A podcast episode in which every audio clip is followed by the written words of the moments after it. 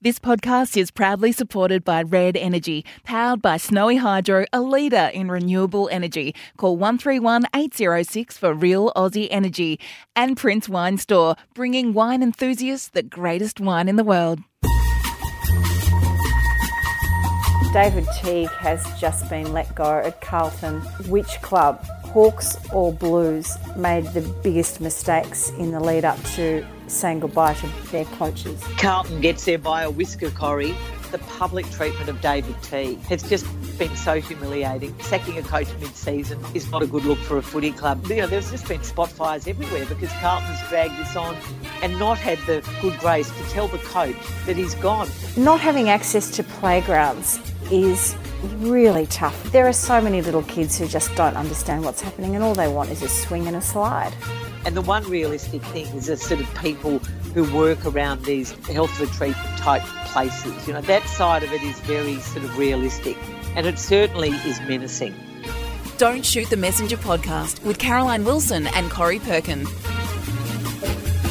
Hello to all our Don't Shoot the Messengers out there, and welcome to episode 186. Another week, another lockdown, and another chance to catch up with my dear friend Caro Wilson. Hello, Caro. Don't shoot the messengers. Are we a collective noun now, Corrie? That's brilliant. I, oh, well, I just it just came to me because I was about to say don't shoot the messenger, and I thought, well, actually, we are all messages, messengers aren't we? We are, Corrie. We are. And um, it's lovely to be with you again. And another week in lockdown and plenty of other stuff to talk about as well. A lot of it very cheery. Yes, we're trying to be cheery. And hello, of course, to Miss Jane, who, before we went on air this morning, Caro, she was telling me about the beautiful Daphne and freesias that are popping up in her rural garden your first spring there, Miss Jane, so I hope it's giving you lots of love and I hope everybody's enjoying their garden at the moment. Caro, we have got so much on the agenda, my head is spinning. Uh, we've got footy finals uh, here. Miles from Prince Wine Store is joining us with a Father's Day gift idea. You have a lovely book we can escape with. I have an absolute cracker of a recipe. And then in six quick questions, we will be chatting a bit and reflecting on the contribution of Rolling Stones drummer Charlie Watts, who died earlier this week. But first of all, a big thank you to our podcast sponsors, Red Energy, 100% Australian owned and operated. Uh, wonderful energy company. You guys came on board at the start of lockdown last year, and you've remained enthusiastic supporters of Don't Shoot the Messenger. Caro and I Really appreciate it. And of course, our friends at Prince Wine Store, who are based in South Melbourne and also Zetland in Sydney for our Sydney listeners. But they deliver anywhere, of course, particularly during lockdown. Thanks for your support, guys. Without you, we would not be here with our little podcast. Now, Caro, and I'm looking forward, Corrie, to Miles's um, Father's Day recommendations. We're going to run them over a couple of weeks, aren't we? We are indeed, and uh, I think whiskey might be on the agenda today, Caro. Uh, lots of um, compliments for you, Dal, about that gorgeous photograph of you with Ernie Sigley on the Don't Shoot the Messenger Instagram account, which is called Don't Shoot Pod. Um, Caro, what a lovely photo of the two of you. I, I had forgotten until we talked about Ernie Sigley last week that, of course, you were at 3AW at the same time and he was your successor on that afternoon show. He was. Well, he used to fill in for me when I uh, went on holidays, and you know I love a long holiday. And when um, I became pregnant with Clementine and, you know, told 3AW that I was leaving, it was pretty. I said to um, the state. Not that I was going to be nominating my own successor, but I made it clear that I wouldn't be coming back on a full time basis after maternity leave. And um, I said, obviously, it has to be Ernie. And I mean, I only did the show for two years. Ernie did it for about 12. And um, for most of that time um, was a ratings winner. So, um, no, I really enjoyed working with Ernie, and we all got to know Glenys, his lovely wife, very well. So, yeah, it was um, it was sort of quite poignant when he died, and obviously thinking of Glenys, um, and I remember being so sad that Ernie wasn't well enough to attend the Bulldogs grand final win in 2016, but um, he did know that they won. So, um, yeah, it was a certainly a memory of another time. Um, Caro, there's been also a bit of correspondence, good and bad. I do have an apology. Firstly, last week I was talking about Colm Tóibín's most excellent novel, The Master, which is about the story of Henry James, the American writer. And I referred to Sarah Winman's book, Still Life, which is actually also there's a touchstone there in a very similar way the two writers but um, um, she and Colin Tóibín have talked about the topics but her author of focus is E.M. Forster the British writer and I yes. kind of converged the two into one which I didn't mean to do but I realised afterwards that I had made a terrible error so um, my apologies for being a bit vague and silly on that one and also to you know Julie it's funny you say that because when I was thinking I was an idiot I thought God I really I completely missed that reference to Henry James. I mean, I, I no. knew the E.M. Forster. That makes me feel no. Better. Well, what, what I was trying to do is that both authors really beautifully go into the lives of both these you know 19th century writers 20th century early 20th century writers in a very similar way. But i just i realized i was just gabbled and i didn't make it um, very clear. So my apologies to all everyone who's confused out there. And also to julie holden thank you julie so much for your email where Julie said, I felt the labelling of, quote, migrant groups in the West, close quote, and reducing so much diversity to some defect in following COVID rules based on a non English cultural background was handled too insensitively. Well, uh, thanks for letting us know, Julie, that you felt that we did handle. I thought you, I thought possibly we were okay um, working with a very sensitive topic, but um, I appreciate your feedback there. I'm not sure what you um, feel about that, Caro. Oh, look, um, I don't think um, we certainly, as um, Julie said, we certainly didn't um, intend to frame us as white and then the multicultural community as behaving differently. In fact, we went out of our way, I thought, to say the opposite. But I guess you've got to be very careful, and I completely understand her concerns. I tell you what, I'm not going to apologise to that very nice listener, that bloke who told us that we should have given a spoiler alert about the newsreader. I mean, surely we're allowed to talk about a show that's been on TV. Maybe if it's um, something that you stream or if it's a movie that you're going to go and see at the cinema.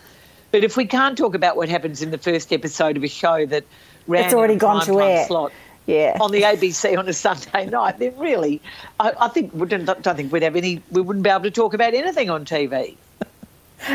I did when I when I was, when I saw that email come into our shared inbox. My first thought was, "Oh my God!" There have been some instances where you and I have given away a bit too much of a plot of a book or a movie, but really, this was not one of those situations. Oh, absolutely not. And I'm very glad Miss Jane didn't send an apologetic email, or at least I hope she didn't. I tell you what, Corrie, that show continues to resonate now that I've watched two shows in, no spoiler alerts, and working as I do at Channel 9 every week and knowing a lot of people who work in the TV industry and who worked in newsrooms, this show is really starting to have.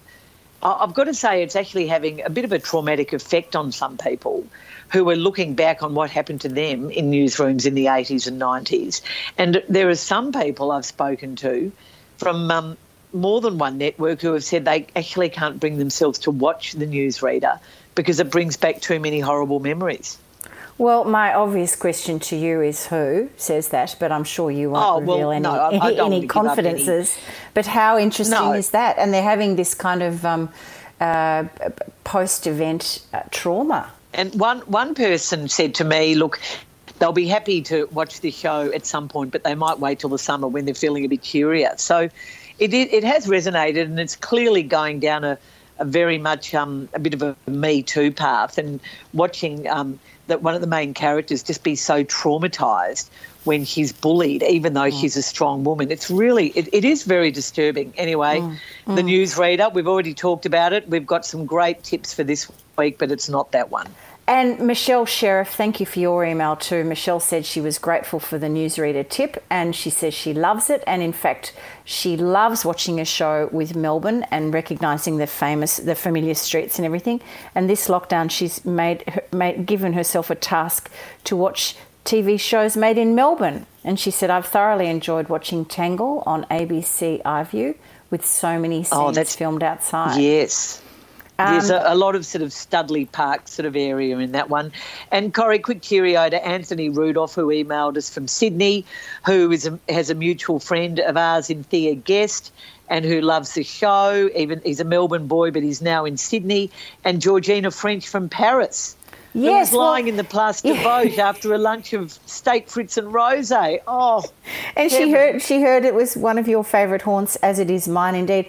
And of course, I know a couple of uh, Georgina has many aunts, and I know two of them, Joan and Liz, and I know they're fans of the podcast. So, sending my regards to you both, and um, how lovely that your niece is there in Paris enjoying that. And and Georgina was also very interesting. Uh, Caro on the topic of having a baby overseas.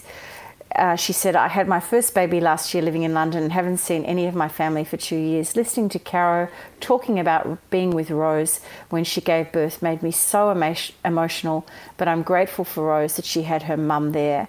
None of us would ever choose to have a baby away from family in the middle of a pandemic, but I'm always grateful for the love and support we get living away from home and the lives we have chosen to live.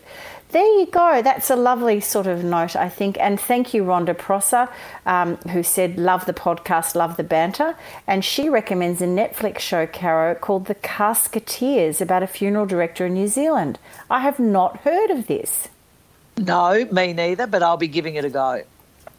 Okay, so Caro, as we do each uh, at the start of each episode during lockdowns, we just check in with one another and I wondered what your mood is, what's your state of mental health, and what's going on at your place.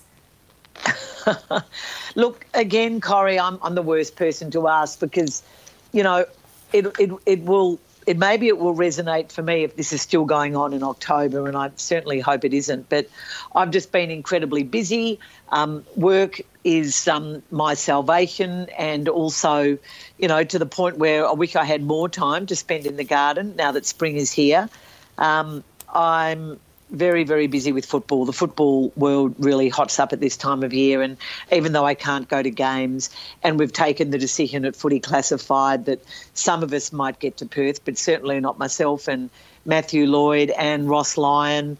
Um, or Ross Lyon might be coaching. He might Carlton be coaching. by the time the finals kick off. He might yeah, be coaching but, um, Carlton. Um, we're, we're, going to stay in Melbourne and you know keep the home fires burning. So, um, look, Corrie, it's just really busy. There's stories breaking here, there, and everywhere it's a busy time of year, and I'm sort of running around, you know, looking forward to at some point getting back into cooking and gardening. But so I can't complain.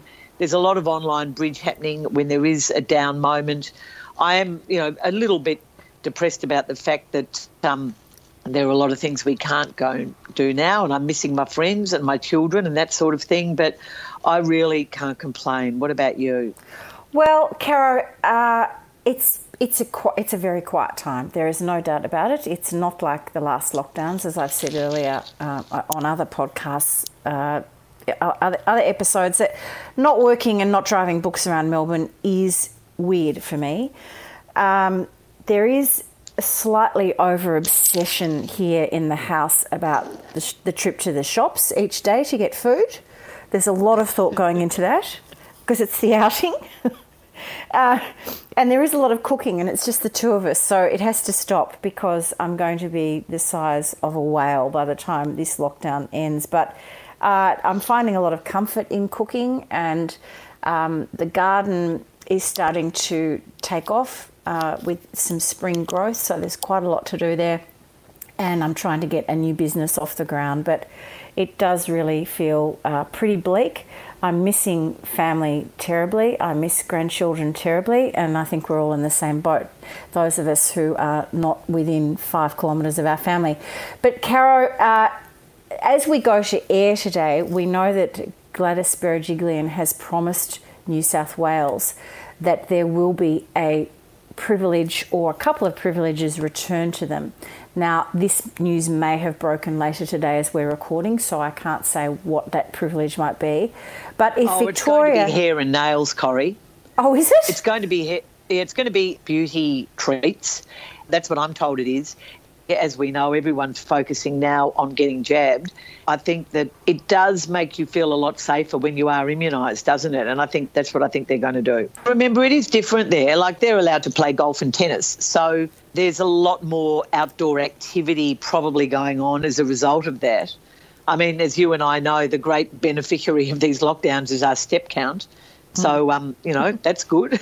So, so in Sydney, they can play golf with a beautiful blow wave with 900 cases Yes. a day. And here in Melbourne, we can't play golf, we can't get a blow wave, and we have far fewer cases. It doesn't make No, sense. well, so, I'm- I'm- Carol, without being a smart, without being a smart Alec, I get two blow waves a week, so I'm lucky. But if um, Daniel Andrews footy- was to say to us, Caro, what would be um, what would be a privilege that you would like returned? What would you say? Oh, you know, well, as I said last year, I'm really looking forward to going back, going back to a, a pub or a wine bar and meeting my friends for a drink. I just think that is just something that we really took for granted back in the day. And we sort of had that little brief little hiatus, didn't we, in the middle of winter where we did go and meet at a local wine bar with a group of girls and it was just so nice. It was just such Well, a nice Carol, I thing think to that do. I, I think I think of that initiative which you started. Let's go on a Tuesday night and have have a drink, just five thirty to six thirty, catch up. And if we were available, we would, and if we weren't, we couldn't get there. But just to know that there was this little regular moment, it, uh, that was something that came out of the last lockdown. I thought that was a great idea of yours, and I hope it continues. I'm, um, I, I think more about I suppose because of the Grandies and particularly the Ballarat family having gone in and out of lockdown a bit in the last few weeks, not having access to playgrounds is really tough on mothers with and fathers with toddler aged children. It's really hard. And I don't know why that couldn't be lifted at some point pretty soon, even if it's just almost on a suburb to suburb basis.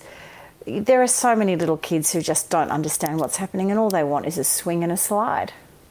Yeah, that is that is tough. That is tough. I mean, you can still go to the park, can't you? You can go to the park, you can kick the footy, um, you can go to the beach, you can play at all those other places, but you just can't go on the swings and slides. God, Corrie, there's so many things. I mean, I'd love to get in a car and drive to Sydney and meet my new baby grandson Harry, um, and cheerio to Sam and Not Sarah, grandson, who gave birth not to grandson. He's not your grandson. My great nephew. I'm sorry, Yeah. isn't that terrible? my my sister's grandson, my great nephew. Harry, I would love to go and meet him. I'd also really love to go to the movies. As you know, it's one of my favourite treats. So, look, there, there is a long list, Corrie. There's a really long list.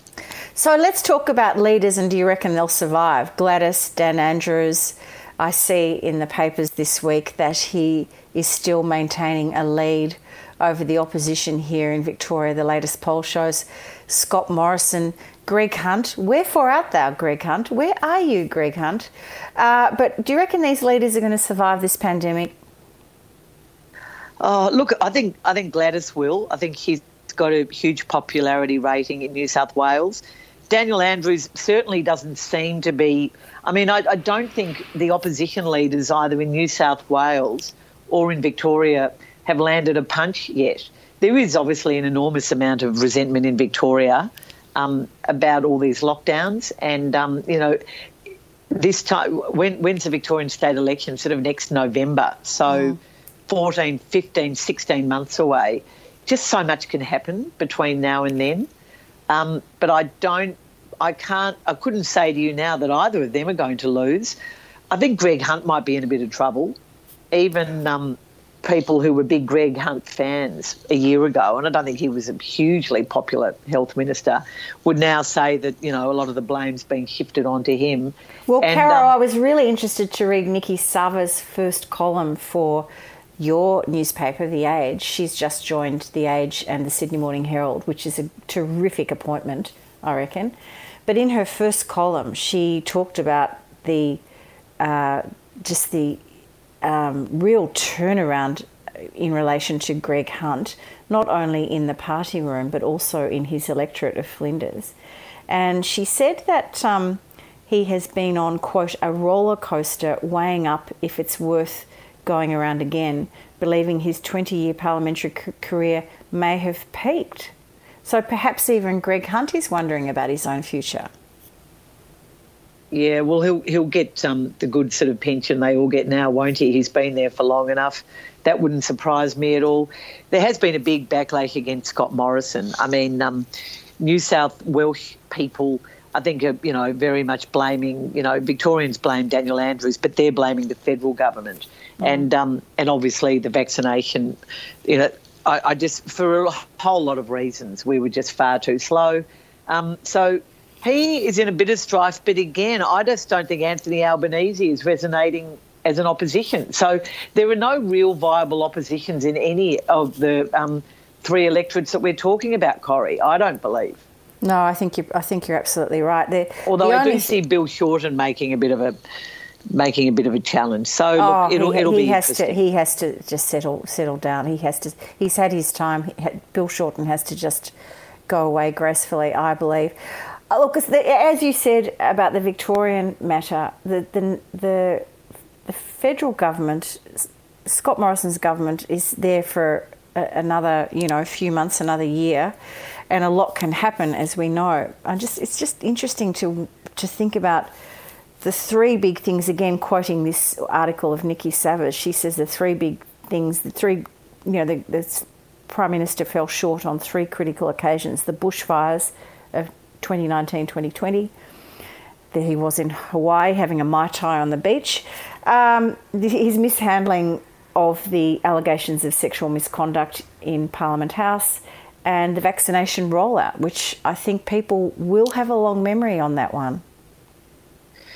Yeah, he's um, I, I, I, the lack of um, support and unity between the federal government and the states and trying to work together with this rollout has been so disappointing, and you've got to blame the overall leader for that. It's um, it is pretty bleak, but look, I just hope people are continuing to get vaccinated. I know it's not the complete be all and end all, but when you look at the numbers, you know, when you look at the numbers of the people who are in hospital and on ventilators and the ones in ICU, most of them, the, or virtually the majority of them, have not been vaccinated. And what does that tell you? It's just so important to try and beat this thing by getting vaccinated. Agree, agree. So, on to a happier note, although not for you and I, because our teams are not in the finals. But season 2021 AFL came to a conclusion of the home and away series, anyway, um, on the weekend. And what a thrilling weekend! What a fantastic finale! Saturday it was, was amazing. The, Saturday was, was one of the um, longest footy days in my entire life. We just went from one game to another to another, and I don't know how we split the bottle of champagne. By the way. Well, I'm just enjoying the fact that you know you were claiming it at half time in the Richmond Hawthorn game and had to eat your words by the end of the game, Corrie. And that that draw between Richmond and Hawthorn, it was very fitting. Um, I loved it. I didn't like it when Alastair Clarkson gate crashed Damien Hardwick's premiership press conference back in 2017, but I thought this one was quite fitting. Um, it was very, very emotional for me as a Richmond supporter saying goodbye to David Astbury, who was so emotional talking about Bachar Houli, who's been such a champion for the Tigers, and obviously Shaun, Shaun Burgoyne, who we hope will go on to bigger and better things for the Indigenous community, but it has already. No but how about the footy gods, Cara? They just couldn't. His last touch of the of, of a ball in a long and stellar AFL career, and he just couldn't quite get there with that lunge to pull it back before it went through for a goal. How exciting was that? Well, it was Corrie, but I was at the MCG, you know, in a media role, and it was just it was just awful that there was no one there to see Alastair and Shaun Burgoyne walk off the ground. It was just it, it was a bit hollow. So many hollow games with empty crowds. I'm, I'm glad that footy's moving bizarrely to Tasmania this weekend for the finals and also to Adelaide. And obviously, it's almost certain now. Well, it's it's it is certain in my view that the grand final will be in Perth. It certainly won't be at the MCG. Um, and unless Mark McGowan does something, you know, and, and he does have a habit, the West Australian Premier, of closing down a game with very very short notice. So I really hope that that doesn't happen. But um, it's going to be very very strange another year, another year without the grand final here in Melbourne. And um, although it's sort of a bit sad for we Victorians, I do think it'll be a great TV event because Optus Stadium in Perth, where I've never actually managed to get to yet, looks incredible. Well, I do sort of feel desperately sorry for the Melbourne supporters should their team be in the grand final. Uh, really, oh, they can't, tra- they can't take right. a break. they should be just happy to be there, seriously. Um, and this could be the start of something for Melbourne. It won't well, be the I, th- I think I think that's probably right. It, it, might be the start of, of a few years of, of, of a good run. Caro, the big story this week, of course, is the. Uh, I was going to say to you, which which AFL team, Hawthorn or Carlton, wins the How to Handle the Coaching Issue 2021 award? But David Teague has just been let go at Carlton. I wonder which club, Hawks or Blues, made the biggest mistakes in the lead up to saying goodbye to their coaches. I think I think and Carlton gets there by a whisker, Corrie. Although, um, as we reported on Footy Classified a couple of times this week, it just is so unedifying to me that Hawthorn still haven't properly settled with Alastair Clarkson and, um, you know, went to the AFL to sort of check a couple of things about his contract, tried to change the parameters of that contract and that exit agreement um, in the you know last days of his coaching career. I mean, just extraordinary, Corrie. So disappointing the way Hawthorn have handled this. So I mean, if if you proportionately look at Hawthorn, you say they mistreated a legend. It's one thing to get rid of a coach, but to be so duplicitous about the way you do it, as Hawthorn were with Alastair, trying to pretend that you know they wanted this succession plan, is um, is appalling But honestly and truly, Luke Sayers, um, who is such a you know towering figure in the world of international um, business and um, accounting, etc. To think that you can run a footy club the way you would run um, a company like PwC is just crazy. And you know the the treatment, the public treatment of David Teague has just been so humiliating. Look, okay, coaching, sacking a coach mid-season is not, not a good look for a footy club, but to drag this on until Thursday after his last game is on the weekend is just awful, particularly when you know what you're going to do. I mean, they knew they were going to sack him weeks ago. So what it's led to is, you know, his manager, Liam Pickering, who works in the media, you know, coming out and first of all smashing the media, then smashing the club, and finally smashing the captain. I mean, he's gone bang, bang, bang He's completely shot the messenger, Liam, by the way, where the media is concerned. But um, to come out and bag the Carlton captain, Patrick Cripps, I thought was um, a poor look. And yeah, um, yes, he was defending his coach, but still poor. And it, you know, there's just been spot fires everywhere because Carlton has dragged this on and not had the good grace to tell the coach that he's gone because they say in the business world, you know, you do all this, you know, feedback and um, oh, look, using all that business speak for how you respond to someone after they've had the position reviewed, it's just bunkum in my view. Well, my, my concern goes to David Teague himself, who seems like a really nice bloke, and he has conducted himself, I think, with, uh, with huge decorum and professionalism. Uh, here's a really good case for pain and suffering here. This is just um, this has just been appalling for him and his family, I would imagine. Yes, I, um, I was hearing yesterday that he might um, he might get a um, coaching lifeline um, in terms of his job. That he might end up at even Richmond as an assistant coach. Obviously, a lot of clubs have their footy department soft caps being cut back, you know, savagely due to COVID, but a lot of clubs do need some good assistance, and I think David Teague is that person. Um, yeah, it's been really, really humiliating for him. You're right. Um, it was funny, Corrie. I said on the first episode of Footy Classified back in March that I didn't think David Teague's position was safe and that um, Carlton wanted Alastair Clarkson. And the CEO, Cain Liddle, who's a good bloke, went on air the next day on SEN and said while he liked me as a journo, was I was just throwing out a hail mary, and what I said was based on nothing. Well, as it turns out, it wasn't based on nothing. I I was hearing it back then that he was in trouble, and this is what happens when a footy club hires a coach through emotion and doesn't go through a proper process. Mm. As they did with David Teague. He did go out swinging a bit. I mean, he had a bit of a go at the club in his last press conference, and he did say two weeks ago that his play it, it was not a psychologically safe environment because of this review they put in place. So, um, oh, it's like a, it's it's gone back to the eighties. It, it honestly is like running a footy club back in the nineteen eighties.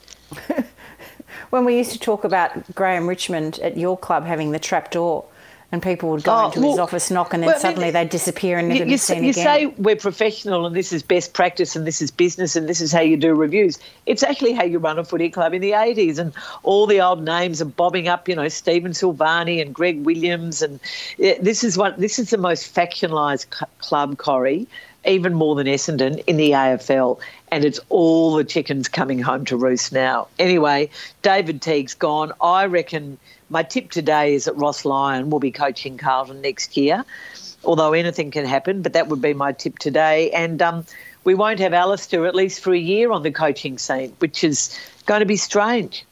Well, it'll be strange, but I, as I said a few weeks ago, I think a, a year off for somebody who's worked so hard and whose family have given so much.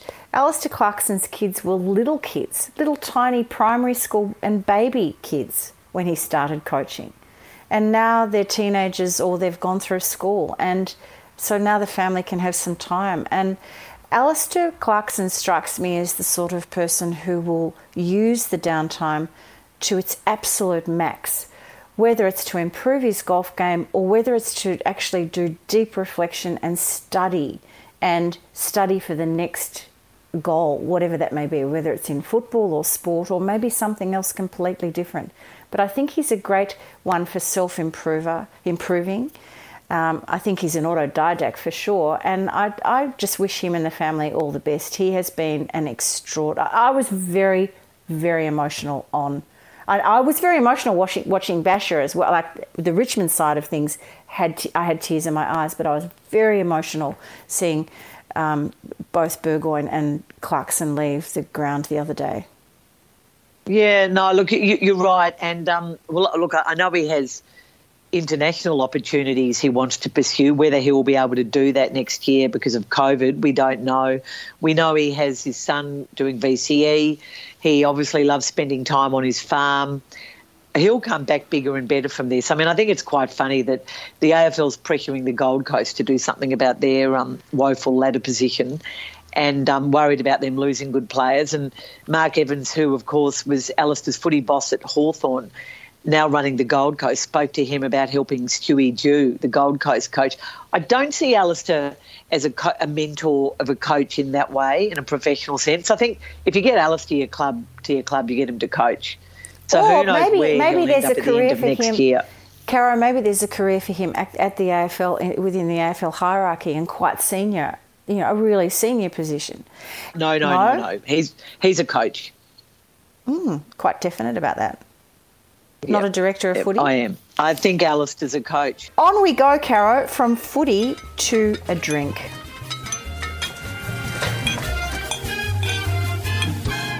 As we do every week, it is my great pleasure to take you into the cocktail cabinet with Miles Thompson. This week, Miles from Prince Wine Store. And remember, everyone, they are bringing Melburnians the greatest wine in the world. And you can visit Prince Wine Store at princewinestore.com.au and using the promo code MESS to check out online to receive your Don't Shoot the Messenger discount.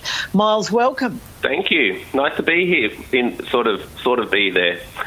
an early happy Father's Day, Miles, and um, we want to make all those dads out there happy this weekend. They won't be seeing a huge amount of people, but they will be celebrating Father's Day. So, um, what should they be drinking? well, look, I went for something a little bit maybe traditional, and I picked a really fantastic um, single malt Scotch um, for all for all the dads out there. I love whiskey, so you know, let's not be just about the boys either. Well, Yeah, Corrie, it's Father's absolutely. Day, and they never really get the rap that mothers do on Mother's Day. So, um, Miles, I'm so glad we're doing this because I, my husband loves single malt whiskey, and I never know which one to buy. So, you're going to tell us. Yeah, well, look, this is this is just such a fantastic value whiskey. It's probably I think it's probably one of the best value whiskies out there, um, and it's called Tamnavulin, um, and it's from uh, sorry Tamnavulin Double Cask, and it's from Speyside. So the double cask refers to the aging process. So for those of you into Scotch, it always gets aged in barrels, and it depends on the barrels. They impart different flavours, and this spends several years in American oak ex bourbon barrels, which is pretty common. and then it spends uh, another few years in old sherry barrels as well. So it has that lovely combination of kind of sweet sort of tropical fruit that you get from those bourbon barrels, that kind of coconut sort of thing going on, and then it has those lovely sort of nutty, malty, um, sort of raisin and sort of sweet fruit sherry notes as well. And it's only seventy dollars, and it's just really, really incredible value and, and such top, top sort of notch quality as well. It's a really fantastic drink. Um, Miles, could you Oh. spell Tamnavulin? Is that how you? How did you say it? Tamnavulin. So T A M N A Yep. V U L I N. Tamnavulin. Sounds great. And so it comes it comes from America, Miles. Is that right? No, no, this is this is so it's Speyside. So Speyside in Scotland. So it's a, it's a single malt Scotch, um, and Speyside's kind of one of the. It has the most distilleries um, in Scotland. I think there's like 60 or 70 or something like that. So it has most of the single malts. I think Glenlivet and um, I, uh, I think Macallan and all the real sort of famous sort of big gun whiskies that you've probably heard of. Um, a lot of them come from Speyside, so it's it's amongst Oh, a good crowd. I tell you what, Miles, it's on Corrie and my bucket list for our, our next walk and our next trip. We, we want to do the Outer Hebrides, don't we, Corrie? And We will do. go and So- visit so a few distilleries on the way. We'll do it. We'll do a bit of a whiskey whiskey walk. Um, so long as there are no midgies, Caro, because our friend Kate always reminds us of the midgies, and we're terrified of them. Yeah, I'm not a Miles, that um, is incredibly good value. I mean, I've I've been looking around, you know, at uh, whiskies in the last couple of weeks because I also had a birthday of my husband Brendan as well, and you know, it's it's there are a lot of them are getting up towards the you know 150 200 dollar mark. Absolutely. Yeah, yeah. Look, we, we Oh. this has been super popular for us. We really love it. It's it's just such a great, great value whiskey, but it's got the qualities there as well. It's just it's it's really really good. They they they uh, still sell a lot of their, which is not uncommon. Sell a lot of their whiskey to bigger producers, so like Dewar's or uh, say. Um, you know Johnnie Walker for blended whiskies, but they recently, in the last sort of five years, started doing a single malt, um, and we're really happy they're doing it because it's great. Sounds wonderful. Sound- and um, sounds fantastic. Miles, have you um, have you been to any distilleries in Scotland? I, I haven't. It, it's it's. I've, I've only been to the, the I've only been to um, England to, to London uh, to hang out with a few friends, and I've never sort of ventured further. But I, I would really love to go sort of further north, and I have some friends in Ireland too, so I'd really love to go up to Ireland as well. But it's it looks so beautiful, but I've never had a chance. No.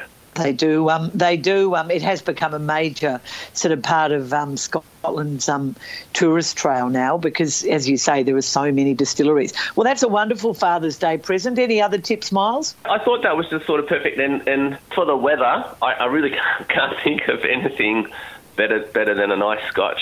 I agree. I couldn't especially agree if, more. Especially if you're playing golf. Especially if you're playing golf, Miles. Um, I, a I was little- introduced to this this rather um, nice tradition of, of older male golfers with my brother, and he and I played golf one day. I reckon it was about ten or eleven degrees at Victoria Golf Club, and. I don't know, maybe it was about the 14th or 15th hole. Out came this little flask of whiskey. I thought this is Yeah. a very nice tradition and it does warm you up and must say played better as a result.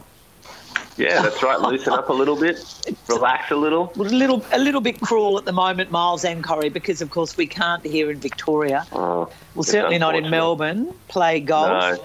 But um, something to dream about. I know my father and his mates, before Dad became president of Richmond and had to do all the official functions, they used to take um, thermoses of um, hot milk with whiskey in it to the MCG, Oh, right. which. I mean, I'm, I'm, I'm going back to the 60s and early, very early 70s here. I know. Doesn't actually sound that nice, does it? But, Miles, that's a fantastic tip. Um, details will be in our show notes, Corrie. But um, as I said, M E S S, all in caps, at checkout online to receive your discount. That wonderful sounding. Um, tell us the name of it one more time, Miles. The Tam, Tamnavulin double cask. Tamnavulin double cart cast, which retails at Prince Wine Store for around seventy dollars, which is an absolute $70, bargain. That is the cocktail Yeah, cabinet for Prince, bringing wine enthusiasts the greatest wine in the world. Remember when you visit princewinestore.com.au to tell them that Corrie and Caro sent you. And that was Miles Thompson visiting us remotely today, but nonetheless with lots of great tips. And we're into the whiskey scene, Caro. Now, Caro, you have a crush. What is your crush? Well, I'm heading back to the topics of footy and politics, Corrie. My crush this week is the Tasmanian Premier, Peter Gutwein, who stood up to the AFL, who held firm after his great disappointment in the AFL's reporting of the Carter report and Gillon McLachlan's rather lacklustre press conference that he held after the Colin Carter report into the feasibility of a football team in Tasmania was handed down. Colin's report really wasn't definitive enough. It put forward the prospect of a joint venture football club in Tasmania, which was just so insulting. Peter Gutwein stood up to the AFL. He said, I'm not going to pay any more money for games down here for North Melbourne or Hawthorn unless I get a timeline. The AFL has had to go cap, well, not cap in hand to the Tasmanian government because there's no certainty they will get a team, but they have now given them a timeline. They will put this prospect of a 19th licence to a vote at some point next year to the clubs. And I'm really admiring of the Tasmanian Premier, Peter Gutwein, who, as I said, stood up to the AFL as no other Tasmanian Premier has. So he, Corrie, is my crush of the week. And how exciting, even though it's for sad COVID reasons, that there are going to be two finals in Launceston. Not one, but two this weekend. I think it's very exciting. I've been sent a copy of that um, Colin Carter report. It is actually quite interesting. I think he does make some very valid points. But that is your the Tasmanian Premier. I'm sure he'll be thrilled, Caro, to hear that he's your crush. I'm sure he'll be really like that. Will just be one of his great achievements for the week. Well, he's got some strong footy connections, Peter Gutwein. He probably couldn't care less, Corrie, but he's my crush anyway. I'd like to think he listens to us. Now, on to BSF, uh, brought to us, of course, uh, by Red Energy and um, Prince Wine Store, always our, support, our supporters.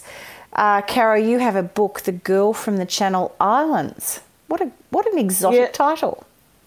I know, and it's got a beautiful front cover. Um, I bought it from your bookshop um, in the last days of your bookshop, and I'm absolute. I've got to say, I really enjoyed it.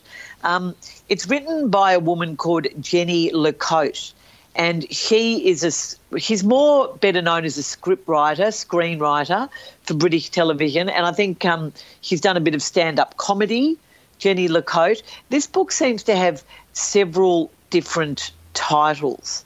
Um, but it basically it is a story. It, it's based on a true story of an Austrian girl by the name of Hedy Bercu or Bersu, who um, finds herself stuck in Jersey in the summer of 1940. Um, she's there working for a family. She's Jewish, and most Jewish people managed to escape the um, Channel Islands just before Germany invades and um, takes over the Channel Islands. But um, Hedy, for a variety of reasons, does not escape.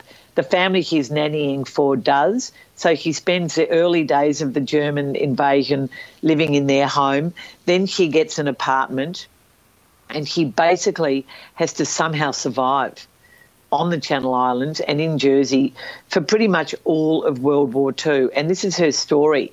But it's not only her story, it's also the story of um, a woman she meets who she doesn't really like at the beginning of the book. And in fact, she finds quite irritating until quite late in the book, who in fact takes her in at some point during the story. Look, it, there, there's so many twists and turns in this book. What it is, it is, it is a story of World War II on Jersey, on that beautiful island that was taken over by the Germans and almost destroyed. It's a, it's a love story of um, Hedy and Kurt, the German soldier she meets early in the book. And it is a love story of Hedy's German friend Anton, who is also who's not Jewish, but is li- living also in Jersey at the time of the outbreak of World War II, and um, and the English woman that he meets, who um, who lives on the island, and what happens to them and their romance.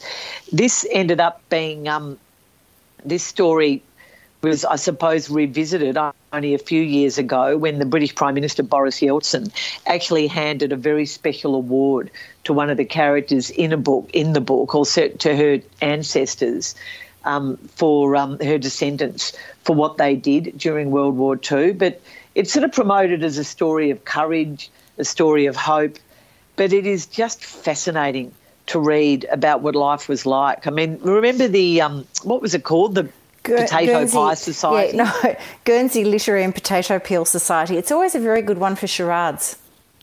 Yes. Well, that was Guernsey. This is Jersey. There is a pig in this book as well, which is quite funny. But um, most of it is very, very well. It, there's a lot of trauma, but there, and there's a lot of sadness. It's quite interesting to read it during a COVID lockdown, and to um, just remind yourself of what it was really like to be locked down, and what it was really um, like yeah, we, we that's exactly and, right. We um, think we're doing it hard. You're absolutely right. Caro, did you? But I got say, lost in this book. I loved it. Did you mean to say Boris Yeltsin? Oh, did I say Boris Yeltsin? that is COVID brain, Corrie. His name oh, is Boris Johnson. or as our I've friend Thea called him the other day, Boris the buffoon, which I wasn't going to say. No, Boris Johnson actually um, there, there was a ceremony which um, when once you've read the book, you Google everything about the main characters and um, what happened to them after the war, and it's really, really interesting. But you do get lost in this book, and it's very look. It's a really enjoyable book. The Girl from the Channel Islands by Jenny Lecoat. Uh, good um, recommendation. So, good one for lockdown. Um, well, anyway, that's books. Um, we've both got a screen, and I'll be interested to hear your thoughts, first of all, on Nine Perfect Strangers, the Liane Moriarty book that's been made into a series that's now running on Amazon Prime. Well, the first thing I want to say about this, Caro, is when I interviewed Liane Moriarty on the book pod, um, must have been three years ago, I think, she was very determined that she was going to set this novel in in in um, New South Wales, in in Australia, and she was very determined that if it was picked up as a miniseries or a film, that she would push very hard for it to be an Australian uh, setting. Well, it is, as we know, it has been filmed outside of Byron Bay. It was filmed last year during different lockdowns. But it is set in. I was surprised to see California came up, and everybody has an American accent, including the wonder, wonderful Asher Keddie, who I think is playing a terrific role, doing a great job in this. Um, as, a so, as a grieving mother. Well, it, what happened was, Corrie, um, it was to be filmed in California. Um, it was certainly going to be filmed somewhere in America, maybe Florida, Florida or California. And because of COVID, they had to move the production over to the northern New South Wales. So it was a COVID reason that it happened. But it's so funny because you and I have spent a lot of time in that area. I'm recognising a lot of the drives, certainly the scenes on the drive to the health retreat that is the basis of this um, of the setting of this novel that's been become a mini series. And you know, you're looking at gum trees and this Australian vegetation. And yet, you're right. It's so funny, and so many of even the minor characters who we recognise from other shows with American accents. It's quite bizarre. Well, it just strikes me as odd that uh, Liane Moriarty was so determined that this would not be the fate of this book. But look, she is one of the producers along with Nicole Kidman. And I suppose money talks, I guess, or money gets you to kind of change your thinking. I don't know. But look, it is an interesting, it, it it's a, it, it was an okay book for me. I'm not, a, I'm not a huge Liane Moriarty fan, although I adored interviewing her. I thought she was so interesting. Um, her books are, uh, I mean, they're really good for me holiday reads. You know, I'm, I, I, and and Liane would be the first to say it's never going to win a Booker Prize. So so we take all that as a given. But the Nine Perfect Strangers, I didn't think was her finest novel, but nonetheless quite interesting with this increasingly menacing Masha, Masha, the Russian. Um, what is her backstory? But she's now the owner uh, uh and the kind of the yogi of the the health retreat, and everybody is there innocently thinking that they're going to lose weight or give up the grog or become a better person, or in the case of the Asher Keddie character and her family, uh, overcome uh, uh, uh, having lost a child in the family. Um, so everybody's there for a different reason, and the cast of characters is great, led by Melissa McCarthy, who is brilliant as Frances, the romantic novelist, the very successful romantic novelist. I think she's doing a great job. Um, yeah, look, I, I, it's I, have done two episodes of it, and it it is really starting to come together. There is a sense of uh, menace evolving and you're wondering what's going to happen. I almost feel like I'm on the island of Dr. No or something in James Bond. It's all going to turn a bit creepy and weird and the house is going to swallow them up. I don't know. What do you think of it? Yeah, underwhelmed. Underwhelmed. Beautiful setting. Um, uh, I have. This is one of her novels I haven't read, and I've really enjoyed um, *The Husband's Secret*. I've really enjoyed um, a lot of her books. Um, everyone who's read this book says it is her worst by some distance. Um, to be honest, to be brutal, and um, you know, he, Corrie, since this podcast began, we have been divided over Nicole Kidman. I've got to say, and you know, I'm the one who's always defending her. I love Nicole Kidman. I don't like her in this. I think she really overacts as yeah, the um, she does. as the health retreat boss, and um, I find her just an unbelievable sort of character. And no, I, am not enjoying it at all. And uh, Brendan and I watched. I think we watched the first two episodes. Did we watch one or no? We must have watched two. Yeah, I'm not. I'm. I'm, I'm going to stick with it, but I don't think I'll get my husband for the rest of them. And no, I well, my, mine really... fell. Mine fell asleep on the sofa midway through the second one, so that says a lot to me. But um, no, the interesting thing about the Masha character, Caro, in the book is that you have, when you're reading it, or I did anyway, I had quite a strong vision of this woman. I imagined her not being overly attractive, not that that's an issue, but I imagined her being quite hard faced, quite. Uh, um, a little bit of the Russian babushka in a way, uh, quite muscly, uh, wearing all white, almost like uh, a, a, nurse's uniform. I did get that feeling eh, when I was reading the novel, and when the ethereal Nicole Kidman wanders in, all five foot eleven of her, however tall she is, with the beautiful long blonde hair and the incredibly gorgeous pale blue eyes. Uh, I just I just thought no, this is not Masha. Regardless of how I feel about Nicole Kidman, I just didn't think it was a great casting idea. And yet Nicole was, you know, pivotal in bringing the production to Australia.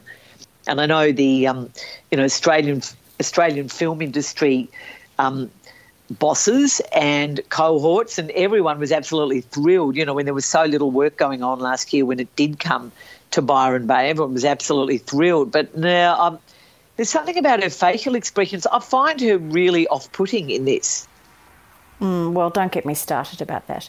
Caro, the other um, thing I've anyway. been watching, the other thing I've been watching, and I think you jumped on board and maybe watched an episode or two as well, is the Sandhamn murders.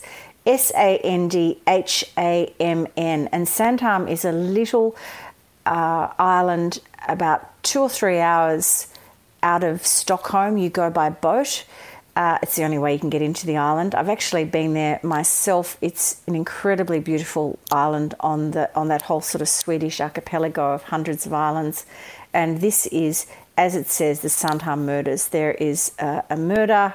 Uh, the rather gorgeous, hunky, bad, badly acting uh, cop arrives from Stockholm and is immediately. Um, caught up in this, uh, caught up in a domestic drama with the woman who finds the dead body, and um, I wondered what you thought. Well, I'm loving the scenery. Um, you know, it's hard to dislike anything, you know, with a Scandi touch, isn't it? Because um, it's just the um, it's just in so um, the thing at the moment.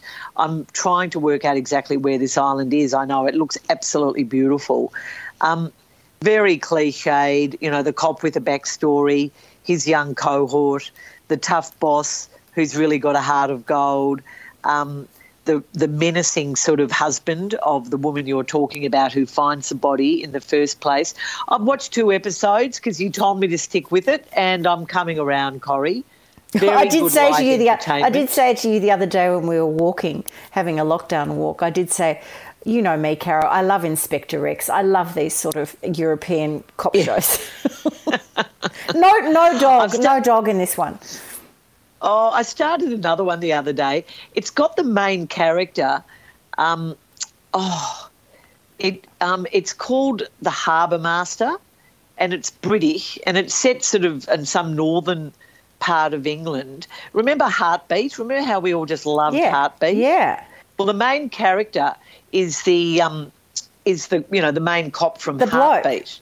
Oh, really? Yeah, who was married to Niamh Niamh Cusack? Cusack is yeah. that her name? Yeah, Cusack, yeah. Um, he does. It must be twenty years ago since we watched Heartbeat, or longer. He looks exactly the same age. It's hysterical. anyway, that's another one to. All the reviews sort of say give it a go. It's you know. so where do I bad. where do It's I find nice- that? Where do I find that? I reckon that's um, it's on that Acorn TV. Oh, I don't see. I don't subscribe to. I, I've got. I have just too many subscriptions. I can't do another Yeah, one. I, I got onto Acorn TV because you know I just thought why not, and it's got a lot of British sort of sort of shows. But um, no, it's just um, it's just quite. His name's Nick Berry. Sorry, Nick Berry is the actor who um, who played the cop. He looks exactly the same age. It's quite extraordinary. Either this show was made about thirty years ago as well, or and it's just come back again. But um, sort of similar, sort of set by the sea. I don't know what it is at the moment. We just need to escape, don't we? But I am. In, I must say, I'm probably enjoying the Sandhamn murders now more than I'm enjoying Nine Perfect Strangers, which is disappointing. But you're right. Melissa McCarthy is terrific in it. And the one realistic thing is the sort of people who work around these health retreat, health retreat type places. You know that that side of it is very sort of realistic, and it certainly is menacing. I did love the scene with the with one of the health workers, who's uh, before they're welcoming everybody. She's out the back having a cigarette. Oh, I know that was brilliant, wasn't it? Very Byron. Corrie, um, speaking of, you have a recipe that sounds like it would um, not be out of place in a health retreat. Well, you at first glance, yes, Caro, but it is so incredibly delicious. Uh, no offense to anybody who runs a health retreat. I'm sure your food is fabulous, but I think we do all have a, a picture of what that might look like. Uh, this meal is absolutely fantastic. It's one of the easiest, best recipes I have cooked all year. It comes to me from a friend of mine, Sarah Pound, and Sarah has a catering business called Two Pounds Food, which was Sarah Pound and her mum. They set up the business a few years ago. Uh, they've had a really, uh, you know, they've worked really hard to build up this business, and of course, in lockdown last year, smash, everything fell to bits. All the catering jobs fell off the side of the earth. They pivoted, as we say, into um, cooking and delivering uh, and, and click and collect meals. But this lockdown, Sarah has just thought, I've lost too many staff. I just can't do it. It's too stressful. So, what she is doing, Caro, is she is giving back. And I, I've been following Two Pounds Food on Instagram for eons and was interested a few weeks ago to note that Sarah just said, Look, I'm just going to put recipes on and how I do it. It's my gift to you, everyone. And, you know, here we go. Look, the meals are great. It is called Two Pounds Food. That is the Instagram account. And there are videos of Sarah putting all of the ingredients together. Not dissimilar to what your darling Clemmy Donahue Instagram account does, Caro. Um, and well done, Sarah, for providing us with so many great ideas and inspiration. This meal came about, uh, I think it was posted last week or the week before, and I am hooked, Caro. It's called Clean and Lean Green Pasta.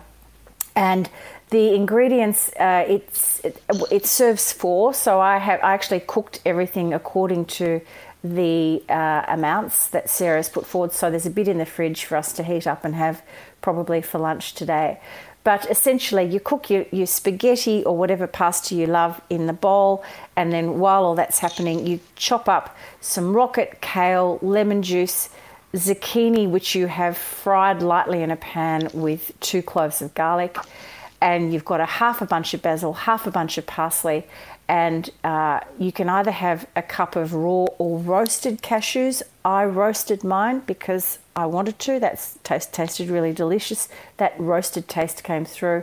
A little bit of water, salt and pepper, and optional are the chili flakes, which I put in, and I'm really glad I did because it had a bit of a kick. And you just throw it all in the whizzer, and once the uh, pasta is cooked, drain it, and then put it in the pan and put through, spoon through, and fold through this absolutely beautiful green coloured sauce and put it on a plate, put a few more chopped um, of the roasted um, cashews on the top, and a bit of parsley and some Parmigiano Reggiano, and it is unbelievable, Caro. It is unbelievable.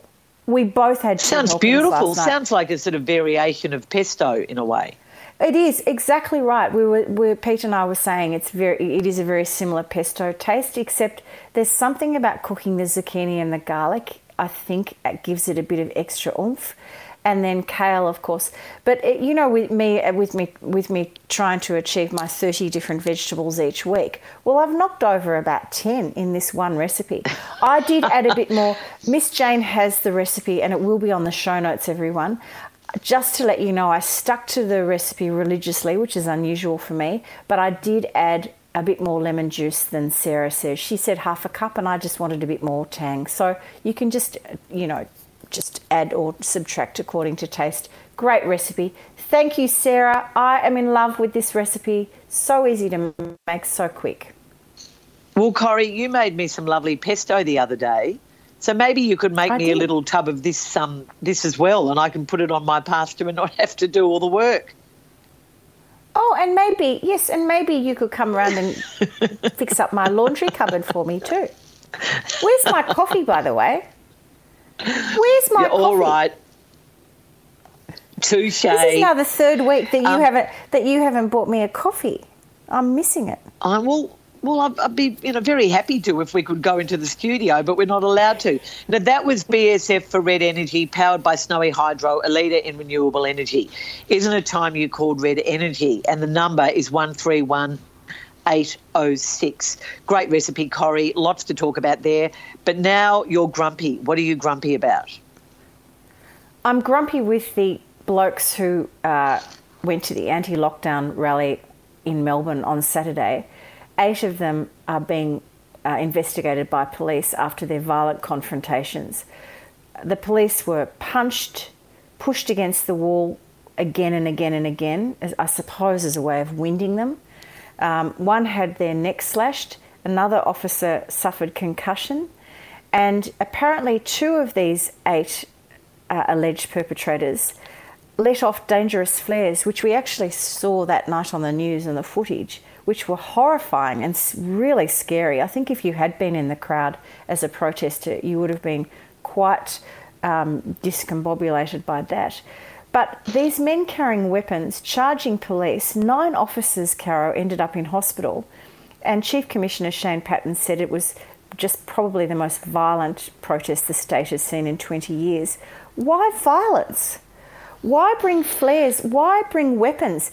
I absolutely, absolutely support everybody's right to protest, peaceful protest. And okay, we might argue at a time of a pandemic when everybody is being asked to distance and isolate, that maybe a walk down Bourke Street Mall or Collins Street is not a great idea. But when on earth did we suddenly become mobilised with uh, weapons? I, I, it's beyond me. I was absolutely incredulous watching the news the other night, and I hope other Victorians were as well. People are so angry at the moment, and it just it's understandable, but it doesn't solve anything it doesn't solve anything. Very appropriate, Grumpy. And um, for Red Energy again, do you want to kick off six quick questions? I will, Caro. I was very uh, sad to read of Charlie Watts's death this week. Like many people of my age, it did make me feel very old. It made me feel nostalgic. I have had the Rolling Stones in my life all my life. They formed two years after I was born. So I wondered, my question to you is what was your favourite Charlie Watts story? Oh, well, look, I, I don't know if you've read that. Um, oh, look, it's a, it's a really fascinating autobiography by Keith Richard called Life, which was just one of my favourite reads one summer about, oh, probably about 10, 12 years ago now. But um, Mick, uh, there's a lot of anti Mick Jagger stories in this book, some dreadful Mick Jagger stories. And I've got to say, Keith Richard doesn't come out of it as a hero by any means. But um, it, it's one night in a hotel in London. Mick is being particularly bombastic. I think we're in the late 80s, Corrie.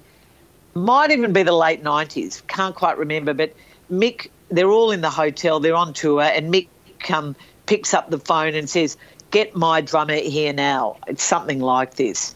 And Charlie Watts storms into the room. I think he either picks up a jacket of Mick's favourite jacket or maybe a guitar or something and opens a window and flings it out the window into the Thames or into the London night and said, I am not your effing drummer. Anyway, that was just my favourite Charlie Watts story. And um, the way Keith tells it, and he does tell some dreadful stories against himself, um, it was very, very funny. Now, what is your favourite Charlie Watts performance in a song? Well, I'm just going to cue Miss Jane because she's got the band back together for this one. Um, uh, look, a lot of people said uh, start me up because of the drumming at the beginning, and there's no doubt that's a great party starter. But I actually love Let's Spend the Night Together. Um,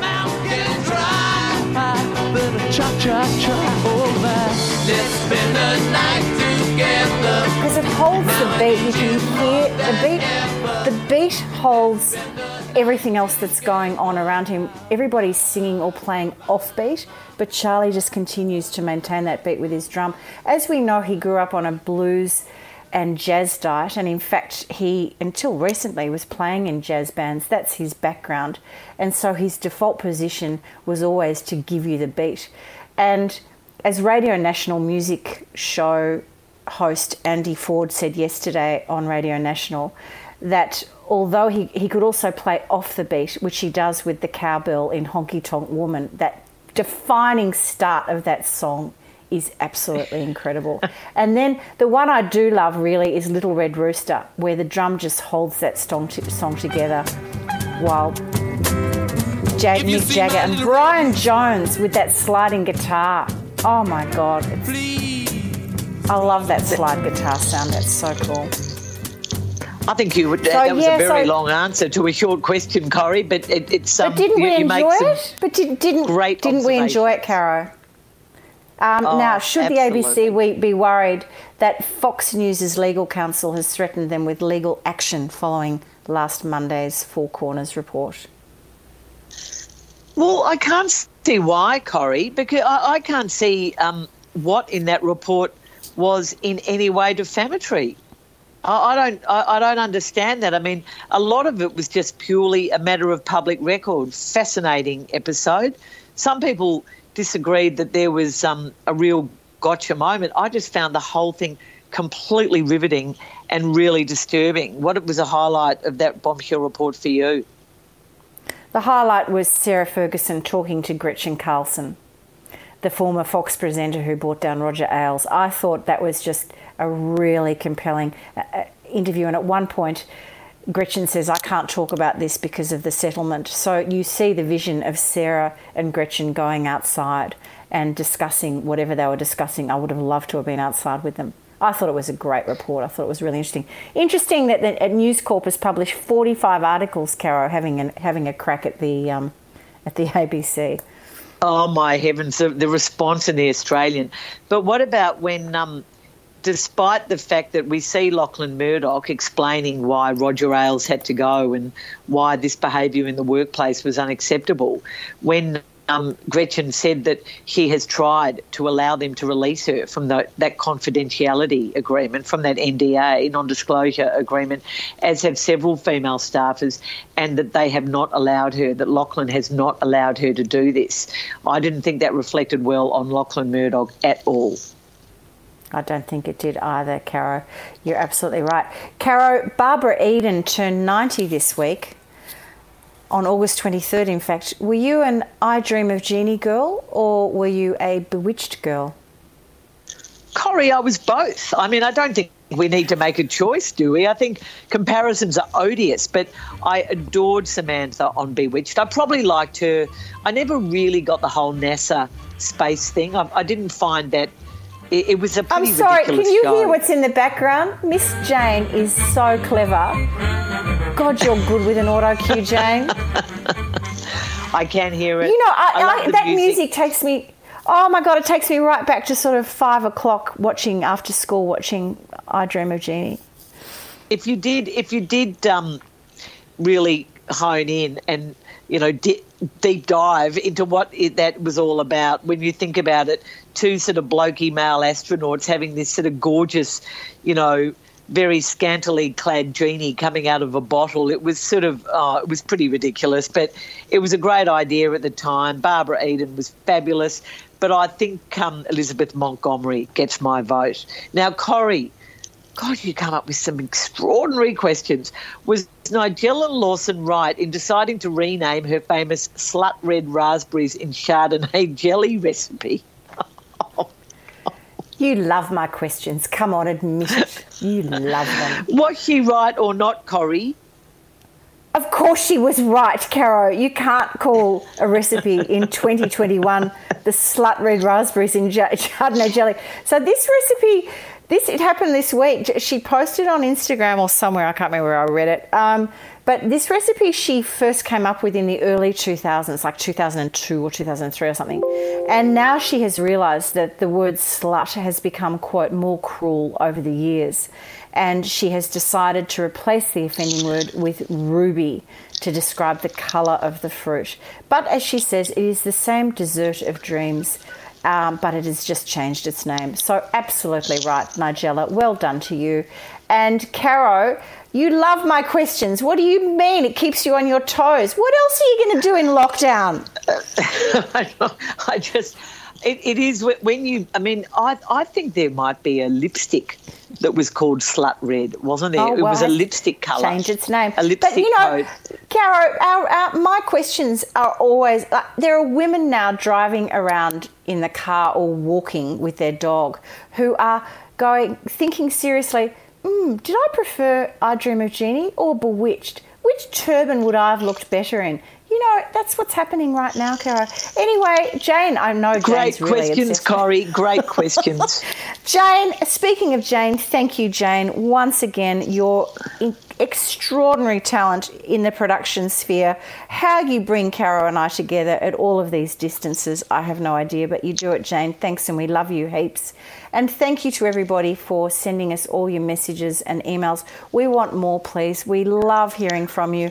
How you going? Something we've mucked up, something you love. Just send us a, a note via Instagram or Facebook, or you can just send an email to feedback at don'tshootpod.com.au.